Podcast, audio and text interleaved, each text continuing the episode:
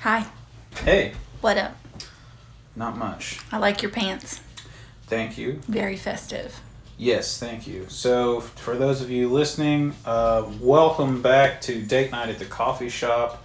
Um, I'm Bart, I'm Sam. and we are super excited you guys decided to join us on our date night Welcome today. back. Yeah. we are um, in the middle of our spooky season series. We are, and in, you know, full fashion, I don't, you know, to go with the theme, in In the spirit of it all, yeah. Um, we are drinking out of Jack and Sally. Uh, yep, Jack and Sally mugs from Nightmare Before Christmas. We forgot to call that out. Our last couple of episodes we've drank out of those, but we forgot to. For those of you that don't follow the Instagram, um, I did post some pictures of them, but we forgot. which to, you should do, people. Yeah, but we forgot to call them out on the show. Um, so I've got our, our newish mugs that we're drinking out of, and I've also got some uh, Nightmare Before Christmas lounge pants on. Mm-hmm. Um, and they're supposed to glow in the dark. They don't, though. I don't think they do anymore. They did for a while, but they, they kind of wore off. We're also eating uh, pumpkin chocolate chip muffins. Yeah, So we are all in Oh, yeah. the spirit of things this week. definitely. Yeah, we're So- all about fall and spooky season and the whole shebang. So, this week's been trash, and that's putting it mildly. But I have discovered, I think, why Halloween is your favorite holiday And why is that? and why Christmas is a close second. And why do you think that?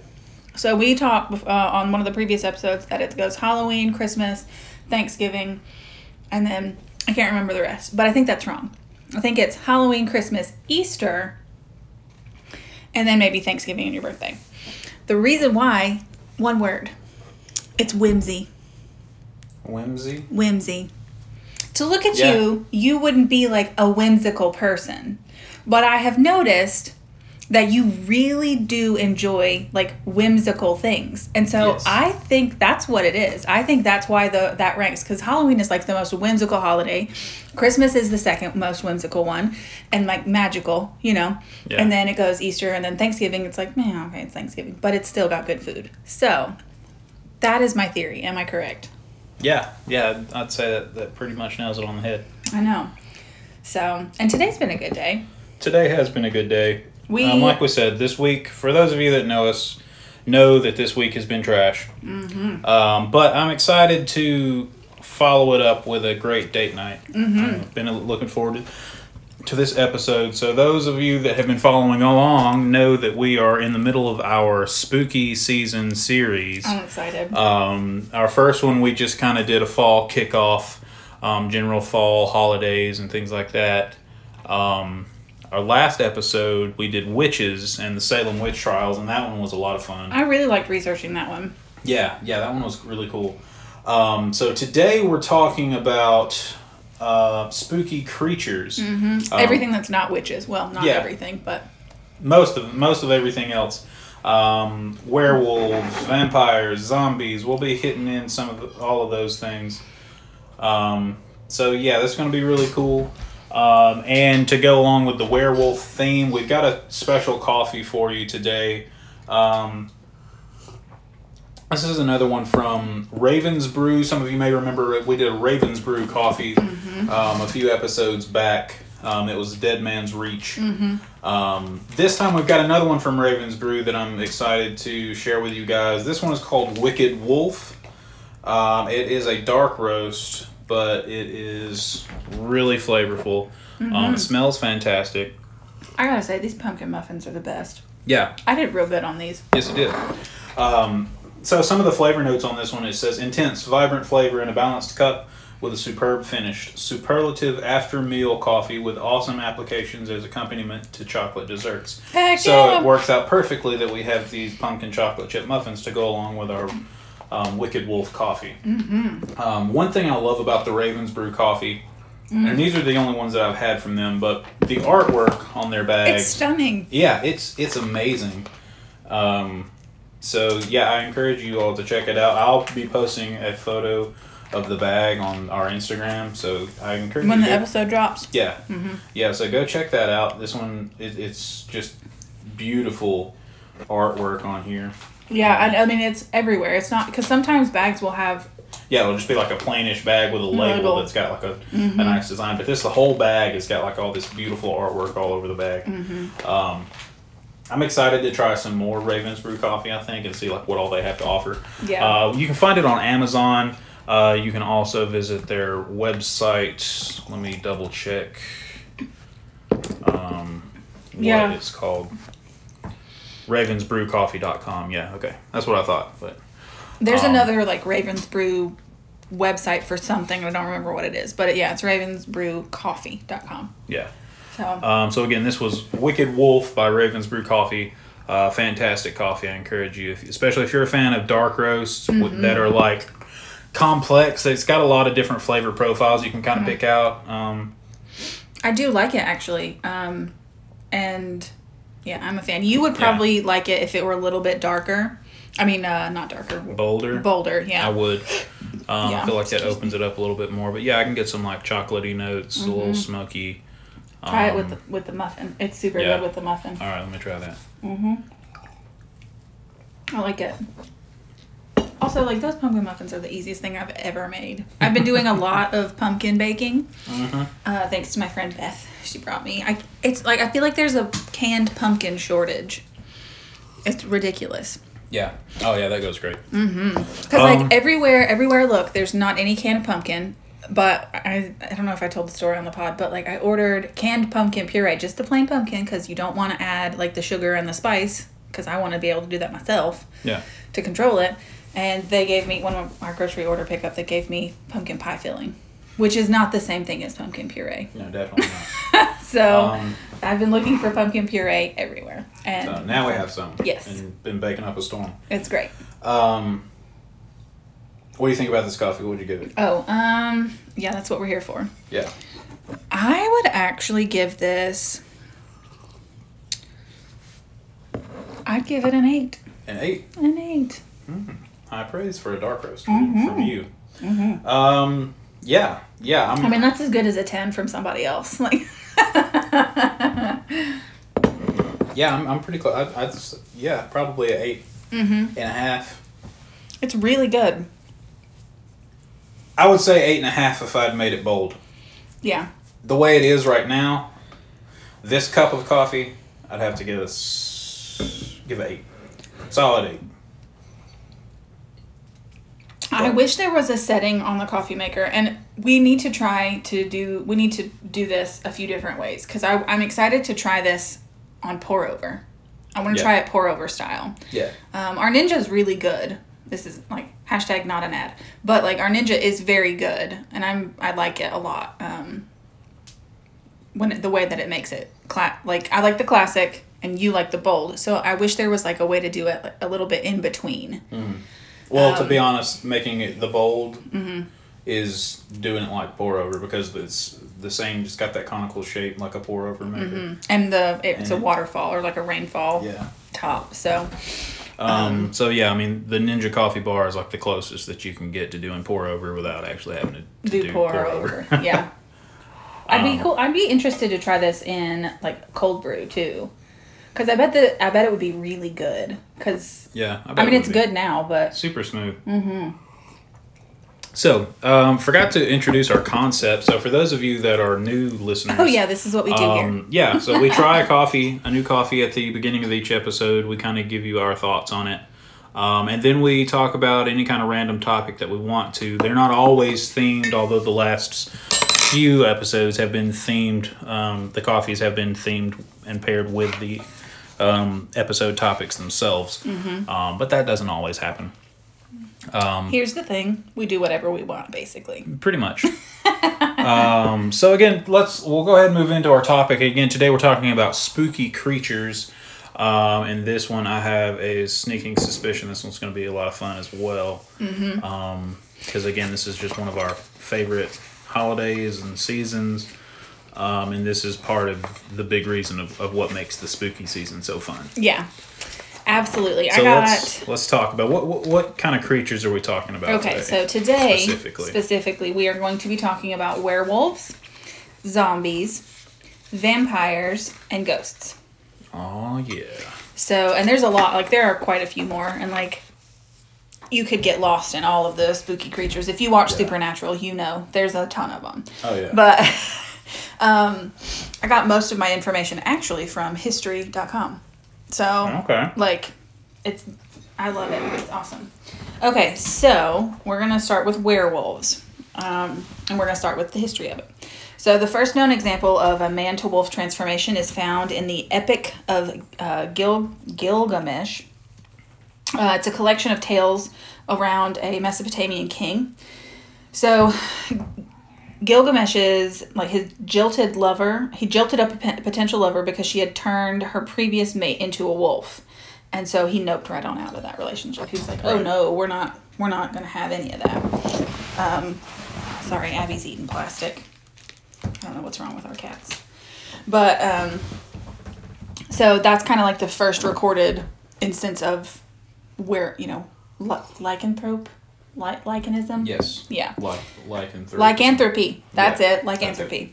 Um, and then in 425 BC, Greek historian Herodotus, Hero, mm, Herodotus, how do I say this? Herodotus Yes, Herodotus. Thank you. or Herodotus. Yeah. Described the Niru, which was a nomadic tribe of magical. Hmm, Nuri. Nuri, oh, a, ma- ma- a nomadic tribe of magical men who changed into wolf shapes for several days of the year. The Nuri were from Scythica, Scythia. Scythia, land that is now part of Russia. Using wolf skins for warmth is not outside the realm of possibility for inhabitants of such a harsh climate. Uh, this is likely the reason that he described their practice as transformation. So likely these people they thought they were turning into wolves, but most likely they were just using wolf skins for Mm-hmm. warmth Yeah, and and coverings, possibly like costumes. Yep, you know. like for ritual practices. Also, I'm assuming that the men of this uh, group of people were not the most clean shaven bunch. You know? I mean, yeah. So uh, so they probably were also very like covered in hair. Uh let's see. The werewolf myth became integrated with the local history of a region in Greece called Arcadia. This one was really interesting. The legend goes that an Arcadian king by the name of Lycian tested Zeus's omniscience by serving Zeus the roasted flesh of Lycian's own son in order to see whether Zeus was truly all knowing. In return for these gruesome deeds, Zeus transformed King Lycian into a wolf and killed his offspring. This king, uh, King Lycian, also started a cult where Zeus was worshipped as a Ly- as Lycian Zeus or Wolf Zeus. I've never heard of that before. Wolf Zeus? That's yeah. a thing. Yeah.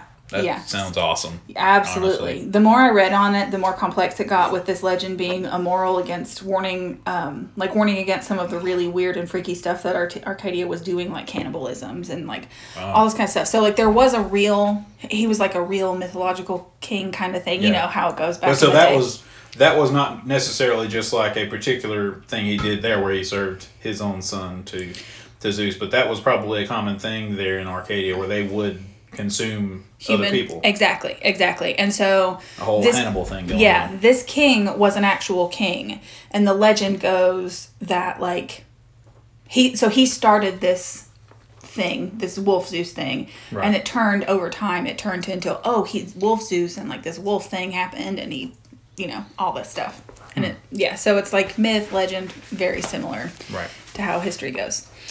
Uh, but yes, Arcadia was doing some freaky stuff at the time. Um, werewolves also emerged in early Nordic folklore. The saga of the Volsungs, Volsungs tells the story of a father and son who discovered wolf pelts that had the power to turn people into wolves for 10 days. The father son duo donned the pelts and transformed into wolves and went on a killing rampage in the forest. Their rampage ended when the father attacked his son, causing a lethal wound. The son only survived because a kind raven gave the father a leaf with healing powers. No, well, how fitting that our coffee is Ravens I Brew coffee. know, right? How cool. Didn't even do that on purpose. So, many so called werewolves from centuries ago were in fact serial killers. This got, this was so interesting. I hate to say that this was like super exciting to research, but this part was really fascinating. Um, so, France had its fair share of wolf like serial killers. In 1521, Frenchmen Pierre Burgot and Michel, or Michael Michel Ver, uh, Verdun, allegedly swore allegiance to the devil and claimed to have an ointment that turned them into wolves.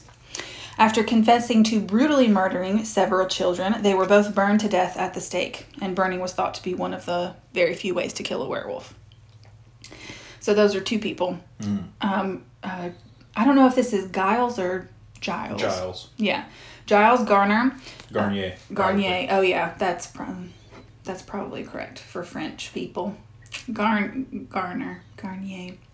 Known as the Werewolf of Dole, was another 16th century Frenchman whose claim to fame was also an ointment with wolf morphing abilities. So there seems to be something to this werewolf ointment. Yeah, right. I wonder where I Where can can find some we of that. where can we get our hands on that? Yeah. Sounds awesome. Right?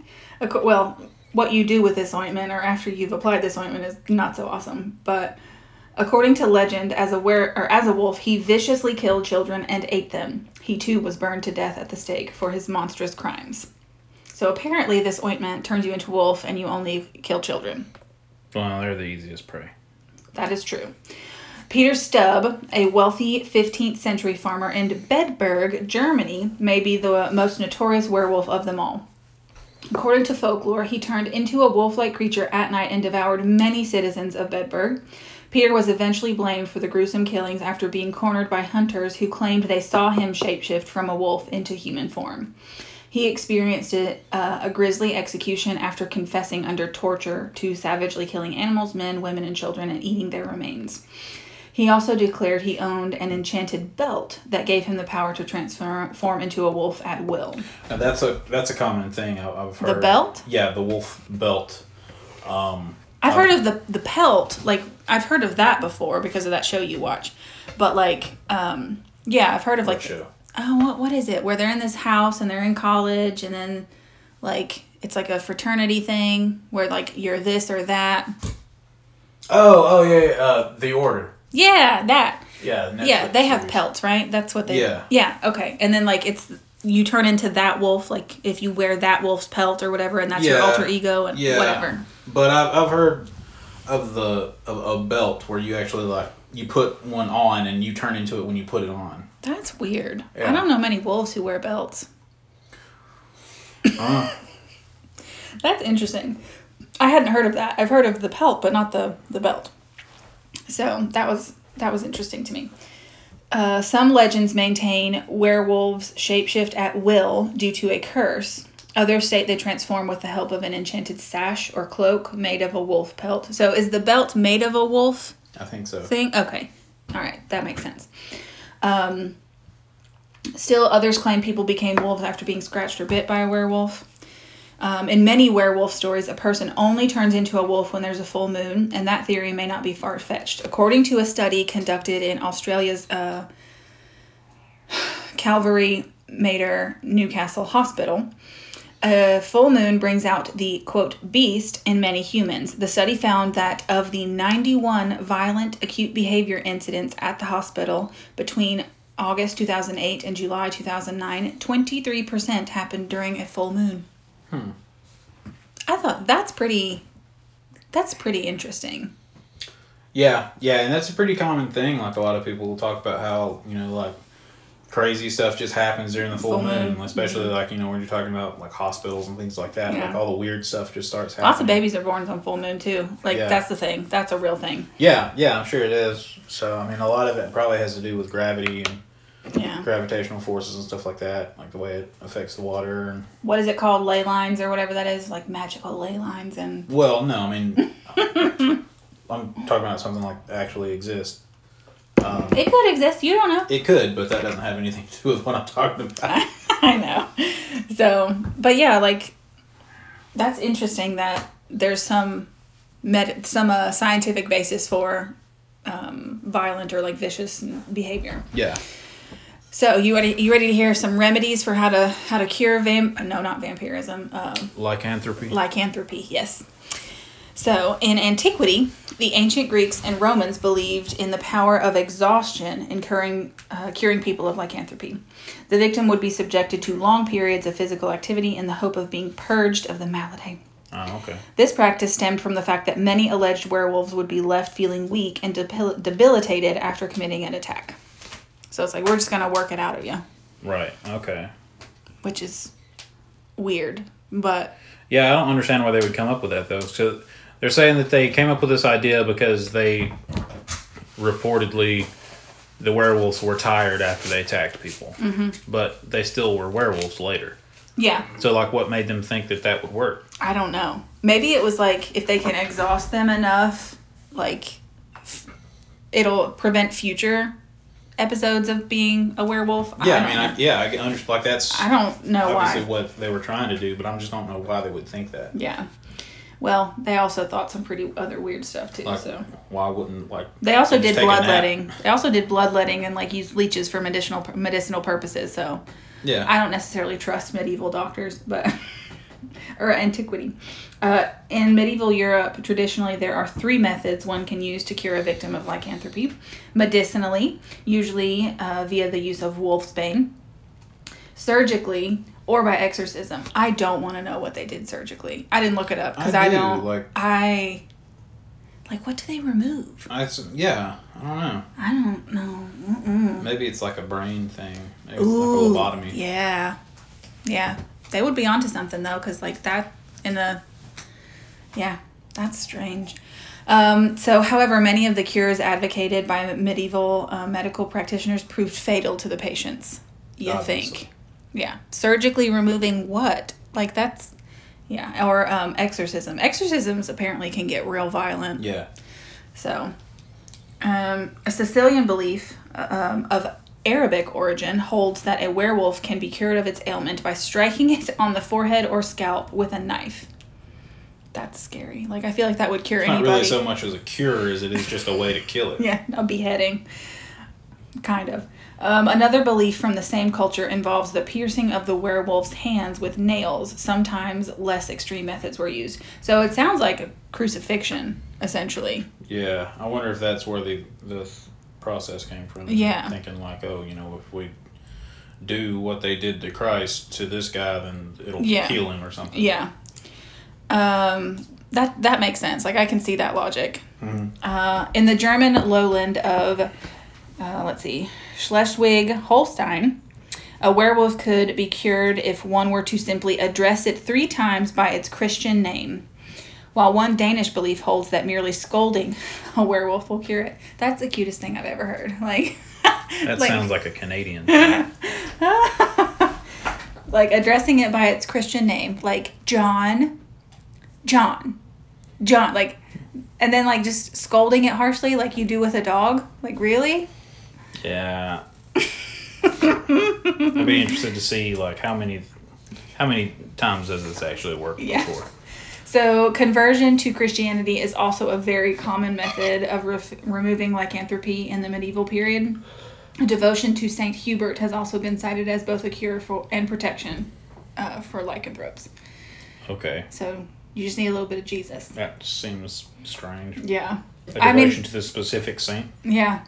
But I get, like, I, because religion was huge and, like, that was the answer to everything. Yeah. So I, I get why that would be a, a cure. Before the end of the 19th century, the Greeks believed that the corpses of werewolves, if not destroyed, would return to life in the form of wolves or hyenas, which prowled, prowled battlefields, drinking the blood of dying soldiers. In the same vein, in some rural areas of Germany, Poland, and northern France, it was once believed that people who died in, in, in mortal sin came back to life as blood drinking wolves. These quote unquote d- undead werewolves would return to their human corpse form in daylight. So that actually brings us to the next thing. Yeah, that ties right into our. It next- does. I saw that and I was like, oh, that's like a zombie. So, um, the ancient Greeks may have been the first civilization terrorized by a fear of the undead. Archaeologists have unearthed many ancient graves which contain skeletons pinned down by rocks and other heavy objects, assumedly um, to prevent the dead bodies from reanimating. Interesting. So I I never heard about that before. I was under the impression that zombies were a relatively New. new idea, only like this century. Mm-hmm. Mm-hmm. Um, but that well, actually. I guess tradi- the zombies that we think of today. Yeah. I guess you know, just thinking of the Reanimation of Yeah. corpses. that yeah. idea has been around for a long time. but- Yeah. Okay. Yeah, I, I I can see that. Yeah. But yeah, because like zombies got like it's almost like I think it's every couple of years there's a resurgence. And I had a co- college professor that talked to me about that one time. We were talking about how if you can get in on the next big thing, mm. you'll be rich because there was vampires with like Twilight, and that like was huge, and that's huge for a while. And then with The Walking Dead, it was zombies and all this kind of stuff. So like if you can get in on the next wave of whatever, then you'll be rich. Yeah. Um, So it just kind of it's very cyclical. But zombies are featured heavily or widely in Haitian rural folklore as dead persons physically revived by the act of necromancy of a Bokor or a sorcerer or witch. So the Bokor is opposed by the priest and priestess of the formal um, voodoo religion, religion. So the Bokor is who raises this person. Okay. And then the uh, is that Houngan, Houngan and Hugan. Hugan and Mambo. So like the priest and the priestess uh, in the voodoo religion oppose the person, the Bokor, who is performing necromancy. And Yeah, so a Bokor is basically like a, a black magic user Mm-hmm. in the voodoo culture. yeah, Um, and necromancy being the specific act or of raising the dead. raising the dead. Yeah, so a zombie remains under the control of the Bokor as a personal slave, having no will of its own. Right. So that technically that would be um, considered what's called a thrall. A thrall. Yeah. That's, What's the- That's a being that's like completely controlled by another. Okay, got it, got it, got it. Um, the zombie belief has its roots in traditions brought to Haiti by enslaved Africans uh, and their subsequent experiences in the New World. It was thought that the voodoo deity Baron Sami, uh, Samedi, die, Samedi, would gather them from their grave to bring them to a heavenly afterlife in Africa. That's probably Baron Samedi. Oh, Samedi, yes. Unless they had offended him in some way, in which case they would be forever a slave after death as a zombie. A zombie could also be saved by feeding them salt. English professor Amy Wilnitz has Wilentz. Hmm? Wilentz. Wilentz has written that the modern concept of zombies was strongly influenced by Haitian slavery. Slave drivers on the plantations, who were usually slaves themselves, and sometimes voodoo priests, used the fear of zombification to discourage slaves from committing suicide. Right. So- okay. So that was probably a lot of it. They were just trying to scare them to say like, oh, you know, if you do that, you're still going to be a slave just for Forever. forever. and you're gonna be undead. Yeah. Yeah. But like if you're good and you die like a natural death and all this kind of stuff, you'll be revived, but you'll go to heaven. Right. So like zombi like zombification was a version of hell, essentially. Um, so this I found so cool. So this is like a scientific explanation for real like zombieism. Okay. Okay, but it's not in humans, unfortunately. I mean, that sounded weird, but just listen. Okay, so in the Brazilian jungle, at a height of just at a, uh, about 10 inches off the ground, carpenter ants can be found with their jaws permanently locked on a leaf, frozen in a never ending dance as an alien stalk grows through their head. These ants are the victims of zombie ant fungus. The fungus first enters an ant's bloodstream as a single cell, but those cells soon begin copying themselves and, importantly, building connections so that those individual cells can share nutrients. These can. So it's kind of like cancer. Uh huh. Uh huh. Uh, these connections set the um, the fungus apart from other fungi that simply kill off their host and eventually form networks that wrap around around the ant's muscles. So this fungus doesn't kill them; it uses them. Yeah. Yeah, yeah, yeah, yeah. That's E- crazy. Yeah. Either way, the ant is compelled to leave its colony and climb up a nearby plant to the precise height above the jungle floor where the humidity and temperature are optimal for the jung- for the fungus to thrive. Right. The ant is then forced to bite into a leaf to maintain its position, never to move again. The fungus, but the fungus isn't done yet. With its host in perfect position, the fungal passenger forms a stalk that breaks through the ant's head and produces spores that then rain down on the other ants below, grabbing more victims. That's insane. How cool is that? That is the coolest thing. I want to study these ants and find out if there's a human application for this because that is crazy. Yeah. Like- Yeah, oh man, that's Could you imagine, like, oh my gosh, plants are here to kill us. They really are. My my allergies remind me of that every spring. but how how cool is that? That there's actually like a zombie fungus. Yeah, That- that's that's wild. Mm-hmm. and I, I mean obviously the ant would eventually die from like lack of food, you know, Yeah, or a stalk penetrating its brain. I don't know. Yeah. You know, just whichever gets you first. whichever gets you first. But yeah, like this fungus makes the ant like do its bidding. Oh, that's so cool. That's crazy. Mm-hmm.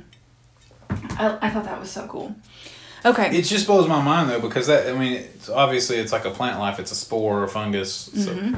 but it it has this sentience to it because it's different like most plants like even like carnivorous plants like Venus flytraps and stuff like that like I was actually looking at some today yeah.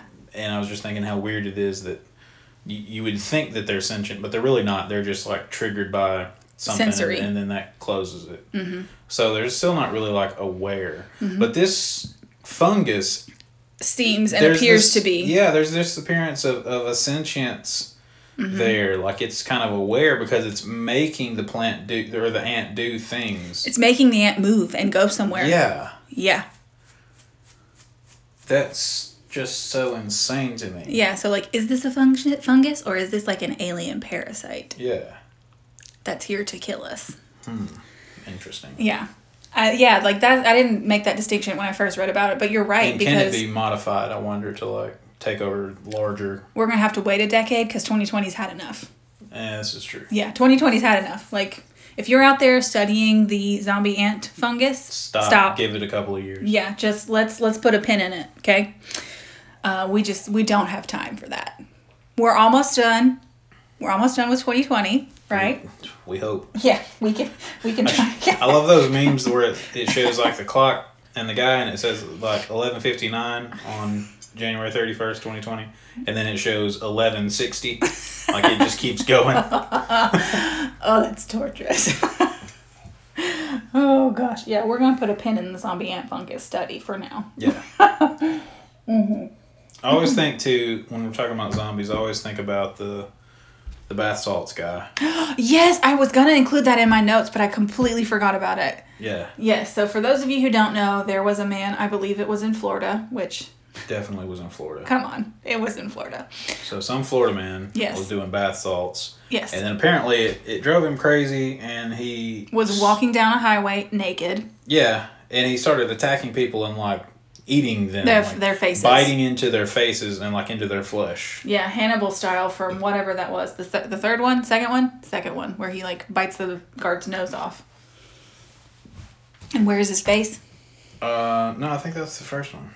Is it? Oh yeah, you may be right.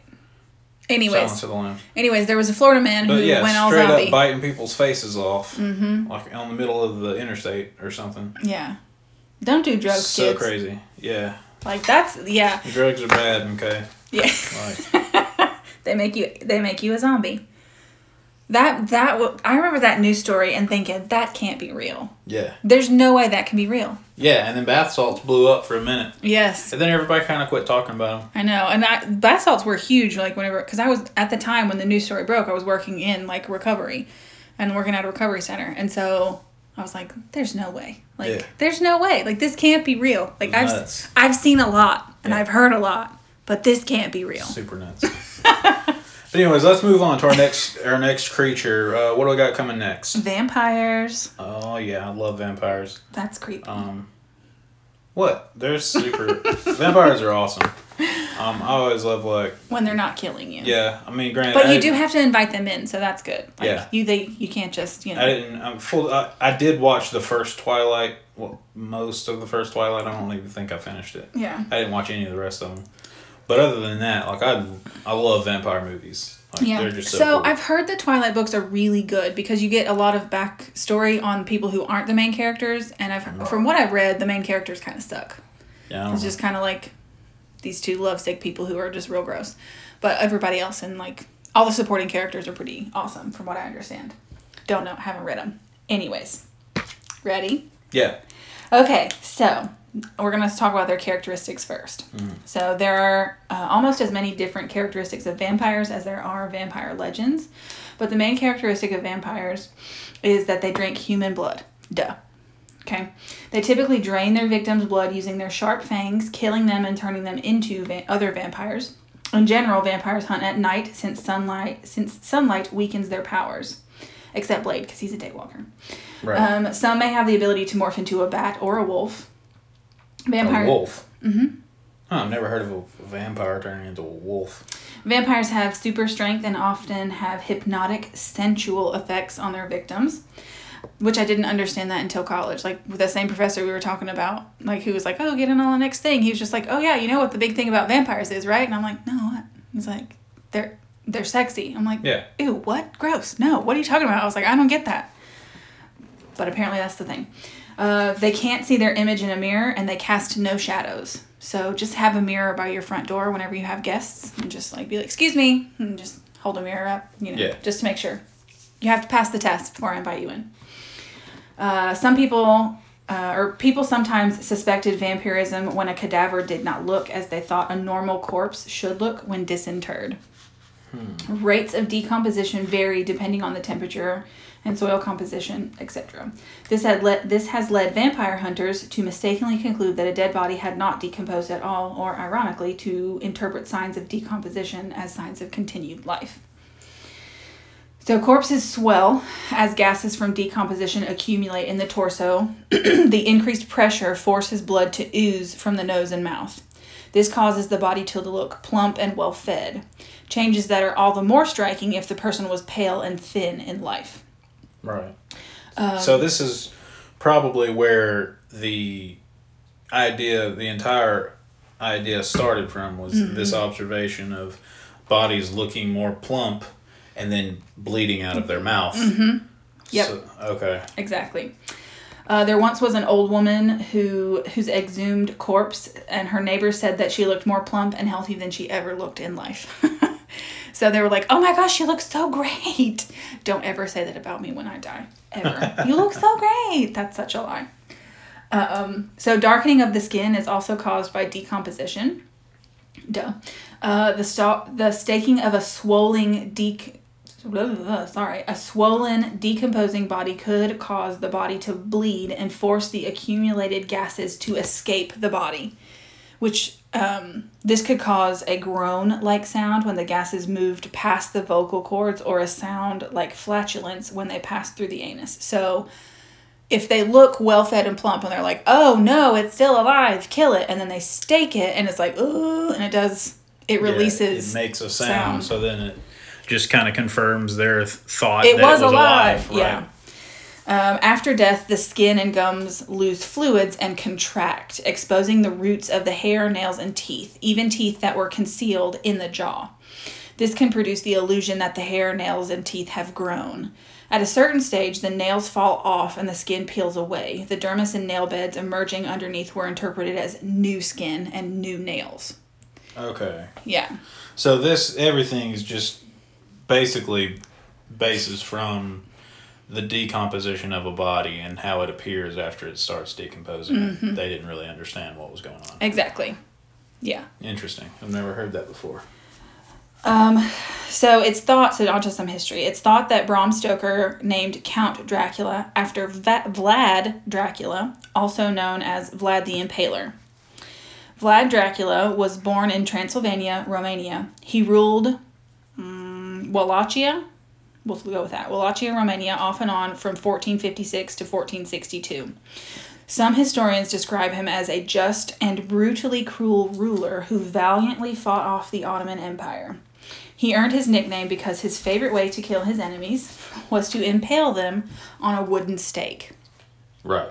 According to legend, Vlad Dracula, or Vlad the Impaler, enjoyed dining amidst his dying victims and dipping his bread in their blood.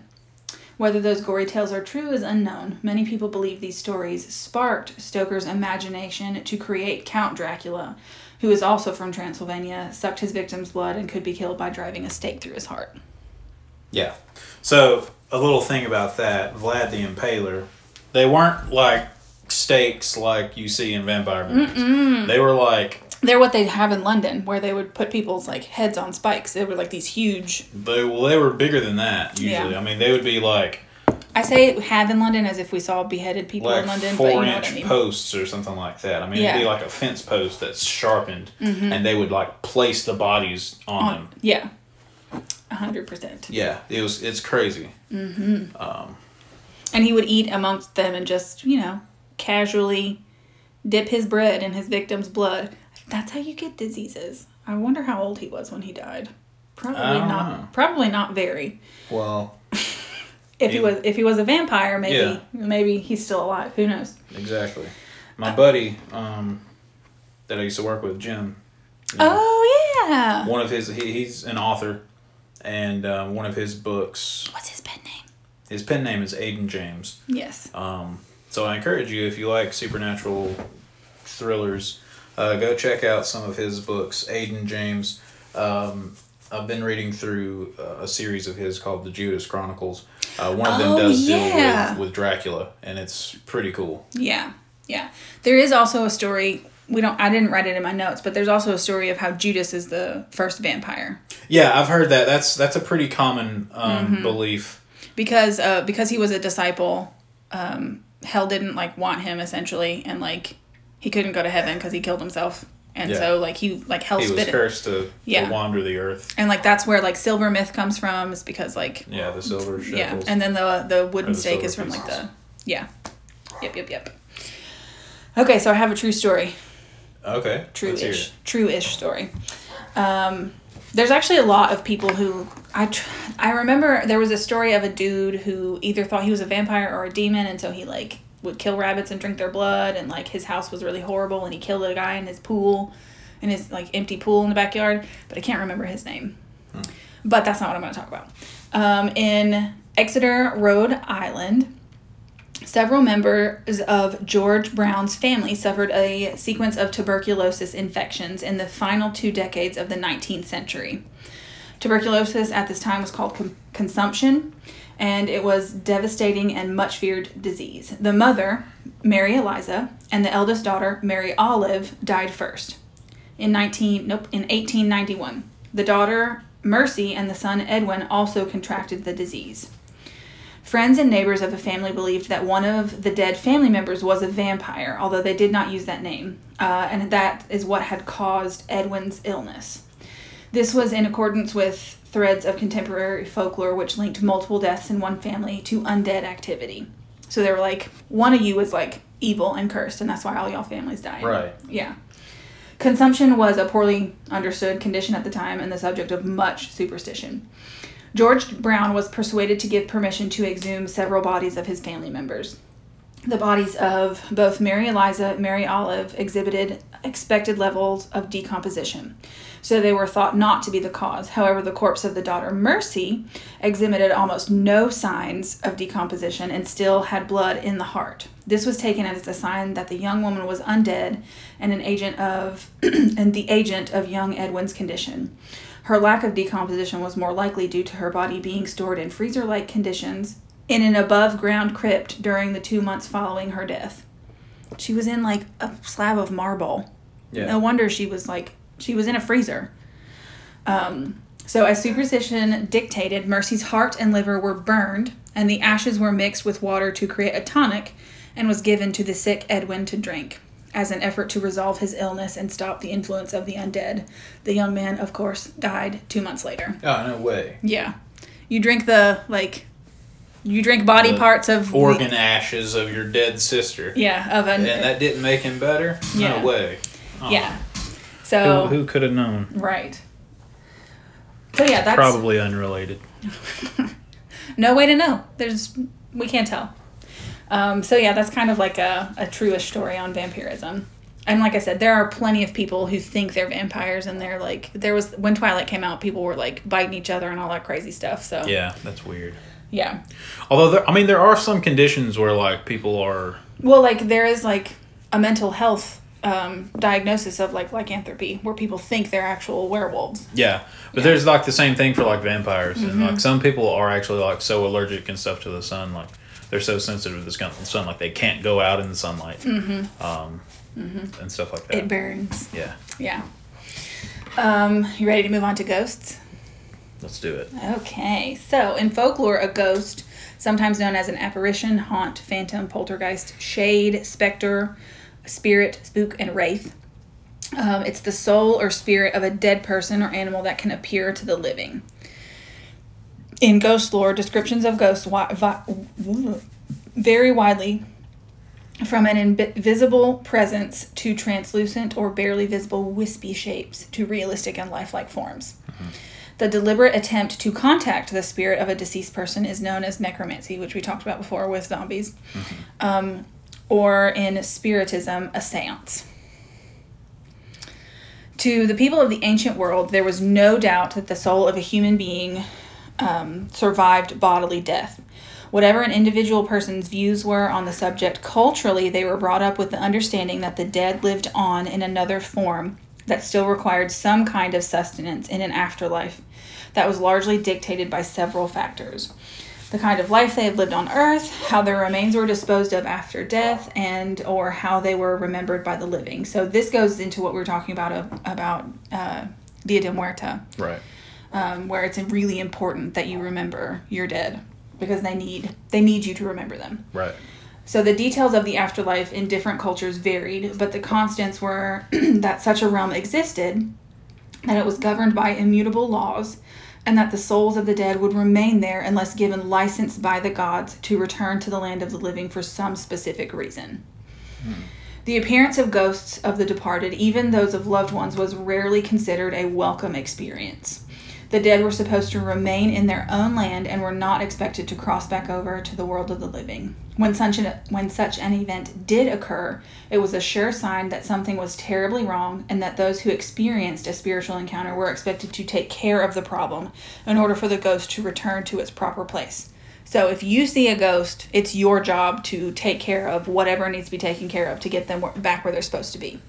Right. Is basically what they believed. And so it's obviously like you see one, and it's only because some something is obviously wrong. Wrong, Something yeah. is, is, is going bad, and it's your job to fix it. Yep, absolutely, because that's why they appear to you because they need permission to come back, essentially from this other realm. Right. Yeah, So when a ghost shows up, it's because they're on the job. yeah, yeah. Which Got it. is, which, as we'll get into now, there are different types of ghosts, and you don't necessarily want them coming back. Right.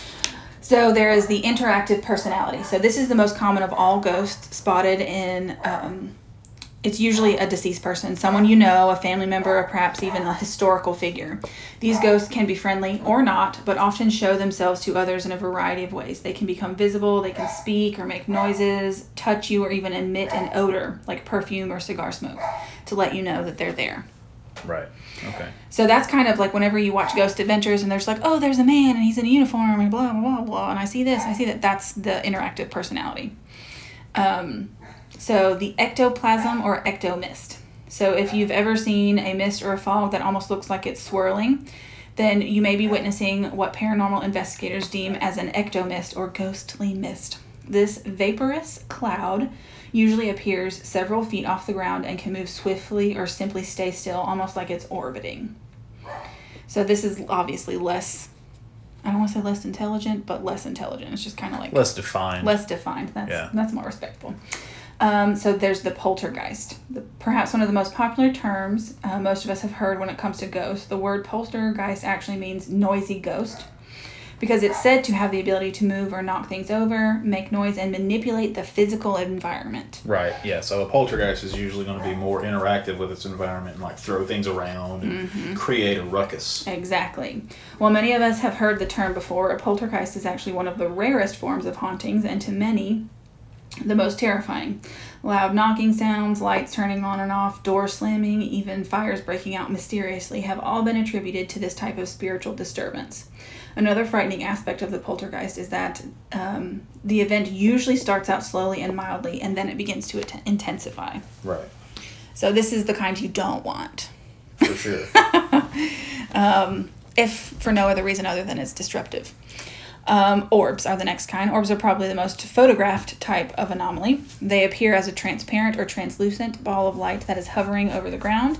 Many ghost hunters and guests on ghosts and gravestones are surprised to see them in their photos. Right. And it's definitely not just a play of the lights. Right. A hundred percent. Never, ever, ever. Or Photoshop. Right. Because that's not possible. Um, it's believed that orbs are the soul of a human being or even an animal that has died and is traveling around from one place or another. I wasn't aware that animals had souls. I don't know. I feel like that's a hot that that maybe that's a kind of a hotly debated thing. I would assume. Um, and then there's the last one is funnel ghosts. They're most often spotted in homes or old historical buildings. They funnel. The funnel ghost or vortex is frequently associated with a cold spot. So is this like a little ghost tornado that, Yeah, that goes around your house? ghost NATO. Sounds like a bad sci-fi movie. but I'm sure it's better than Sharknado. Um, they usually take the shape of a swirling funnel, and most paranormal experts believe that they are a loved one returning for a visit or even a former resident of the home. Okay. So yes, so ghost tornadoes. So that's that is what I got on spooky creatures. That's awesome. That was definitely a lot of fun. So, what do we think? Um, like like what? Do they exist? I mean- Definitely. Oh, cool. But yeah, no, that was that was that was cool. Um, a lot of interesting stuff there. I've always been a big fan of spooky creatures, especially like werewolves and vampires and stuff. I do like the. uh um, I, now I say that I'm gonna forget the name. What's the movies where they're they're they're fighting each other? And then there was a recent one Oh, coming out. Underworld. Yes. Oh. yeah, Underworld is awesome. Oh, I love Um, it. Also a big fan of Blade. Oh, I do like Blade too. Blade movies. Yeah. Um, yeah. The, the X Files episode with the vampires was really cool though. That Yeah. one that one scared me as a kid, but it was it's really good now that I'm an adult. I don't remember what it was called, but I don't know. We should we should watch it. I know we need to wa- rewatch all the X Files. Yeah. But I did. This one was really interesting to research because I didn't realize like there was a lot I didn't know, um, and I just it was it was hard to narrow things down Right. because there's just so much about every about every creature. So I was a huge fan of Ghost Adventures like, growing up. Now it's just kind of lame, but like Yeah. but no, I just I think it's super interesting. I personally don't necessarily, be, I don't really believe in, in all of that stuff. I believe in all of it. All of it. Yeah. Cool. Well, what are you gonna do to protect us from all of this stuff? Nothing. I'm hoping we can see him. No. Hoping to catch a glimpse of a werewolf prowling around. So Set up some traps. set some traps. Yep. Cool. I I am interested in like people who believe that they are a werewolf or a vampire or Yeah, it's pretty. That is It interesting. seems hilarious to me. Like that is interesting to me, and I wonder if there's gonna be people, or if there are people who think that they're zombies, think they're dead. Yeah, that's that. That is a thing. I have heard of that before. People who think that they're dead. Yeah, hmm. Yeah, I think I remember like us that's a, there's that. a different thing. Like there's one that where pe- some like people just think that they are dead, mm-hmm. not necessarily zombies, but that just that like they're not living anymore. Mm-hmm. And like some people like they think they're like a ghost and like that people can't see them or something. I don't, I don't know. Oh. It's weird. Uh-huh. Um, but I think there are also some that are like they think that they're reanimated corpses. Oh dang! Yeah. I don't remember what That's it's so called. sad. It's a condition, but I don't remember what it's called. Like, and Um, how sad is it? Like, I don't know. Like that people think that they have to, like, drink blood. Like, is that really the only thing you eat? And you can never eat garlic. I don't know where the garlic thing came from, but like that's sad too. It like clearly was not Italians that came up with this idea. I know, right? I'm clearly not a vampire because I eat garlic all the time. yeah. I couldn't make it as a vampire. I would just. I, That's pretty much it. That's that's I could not be a vampire because I like garlic too much. I like the And that's pretty too. much it. I like the beach. Sun I couldn't go to the beach. The sun is cool, but I could do without it. No, you can't. We need vitamin D. You're gonna Not get if a, you're a vampire. you're gonna get a vitamin D deficiency. Not if I'm a vampire. That's true. And you can Mm-hmm. get enough of it from blood, I guess. Ew, that's gross. no, thank you. But anyways, Anyways. moving on. Uh, that was our episode on spooky creatures. Hope you guys enjoyed listening to it as much as we did talking about it. Yeah. Um, so yeah, that one was a lot of fun. Again, our coffee today, uh, Wicked Wolf by Ravens Brew Coffee. Go check them out. You can find them on you can find it on Amazon, or you can also visit their website ravensbrewcoffee.com. Um, check out some of the cool stuff they've got, especially the artwork on there. You can also get some Jack and Sally mugs from Amazon as well, Yep. like ours, and be cool. Yep. Um, it is cute. Yeah, they're they're pretty awesome. Yeah, I like that yours has the Nightmare Before Christmas on written on it. I'm sad that mine doesn't have it. Yeah, I don't know why it doesn't because they were from like the same. Yeah, same store, same place. Um, Anyways, but yeah, that's like, that's our episode. Um, like, hope you guys enjoyed it. Yeah, like, share, subscribe. You can find us Comment. on all of the major platforms except um, Spotify. except Spotify. Mm-hmm. Uh, mostly we're on Apple Podcasts, Google Podcasts, and Tune etc. Um, thanks to our, our host Podbean. Mm-hmm. Um, and you can always find us on Instagram at Date Night at the Coffee Shop. Mm-hmm. Um, if you have any suggestions, you can DM us on Instagram. Um, you know, episode suggestions, coffee suggestions, criticisms. You can keep those to yourself. Um, but anything else you want to send to us, you can um, again DM us on Instagram or you can email us at uh, date night coffee shop at gmail.com. Um, we'd be happy to take a look at anything you guys got. Um, other than that, um, you know, thanks for following us. Thanks for keeping on going with us. We're getting so many Um, listeners listeners from everywhere. I'm we are, so it was pretty exciting. We started looking through Our stats. um, yeah, so we've got like obviously most of our listeners are from the United States. We've got a few from Canada. How We do have some from Canada. There's a couple from Canada, um, France, Hungary, Indonesia, um, Iran, Japan, South Korea, and the Philippines. Um, Hi, guys. Hello. Yes, hello to our foreign listeners. Um, that's pretty exciting. I know, right? Um, so I hope everybody continues to uh, listen to us and share us with Although your friends. it could just people could it be just people in the military who are like stationed all over and like listening to us? uh, I don't know. I don't know either. I doubt it. Who knows? But welcome. Um, Either way, welcome. We're yeah. glad you're here. But so yeah, thanks guys so much. Um, until next time, we'll we'll still be f- uh, following up our. We'll actually be finishing up our spooky season series next episode. Um, we'll That be we'll be finishing be- up with just Halloween, mm-hmm. um, and it'll be the day before Halloween on uh, October thirtieth when we release that one. So that one's going to be fun. Looking forward to that one. Yes. Um, other than that, you guys have been great. Um, I've had fun. yeah, me too. I needed this this week. Yeah, me too. Um, until next time, see you guys. Bye.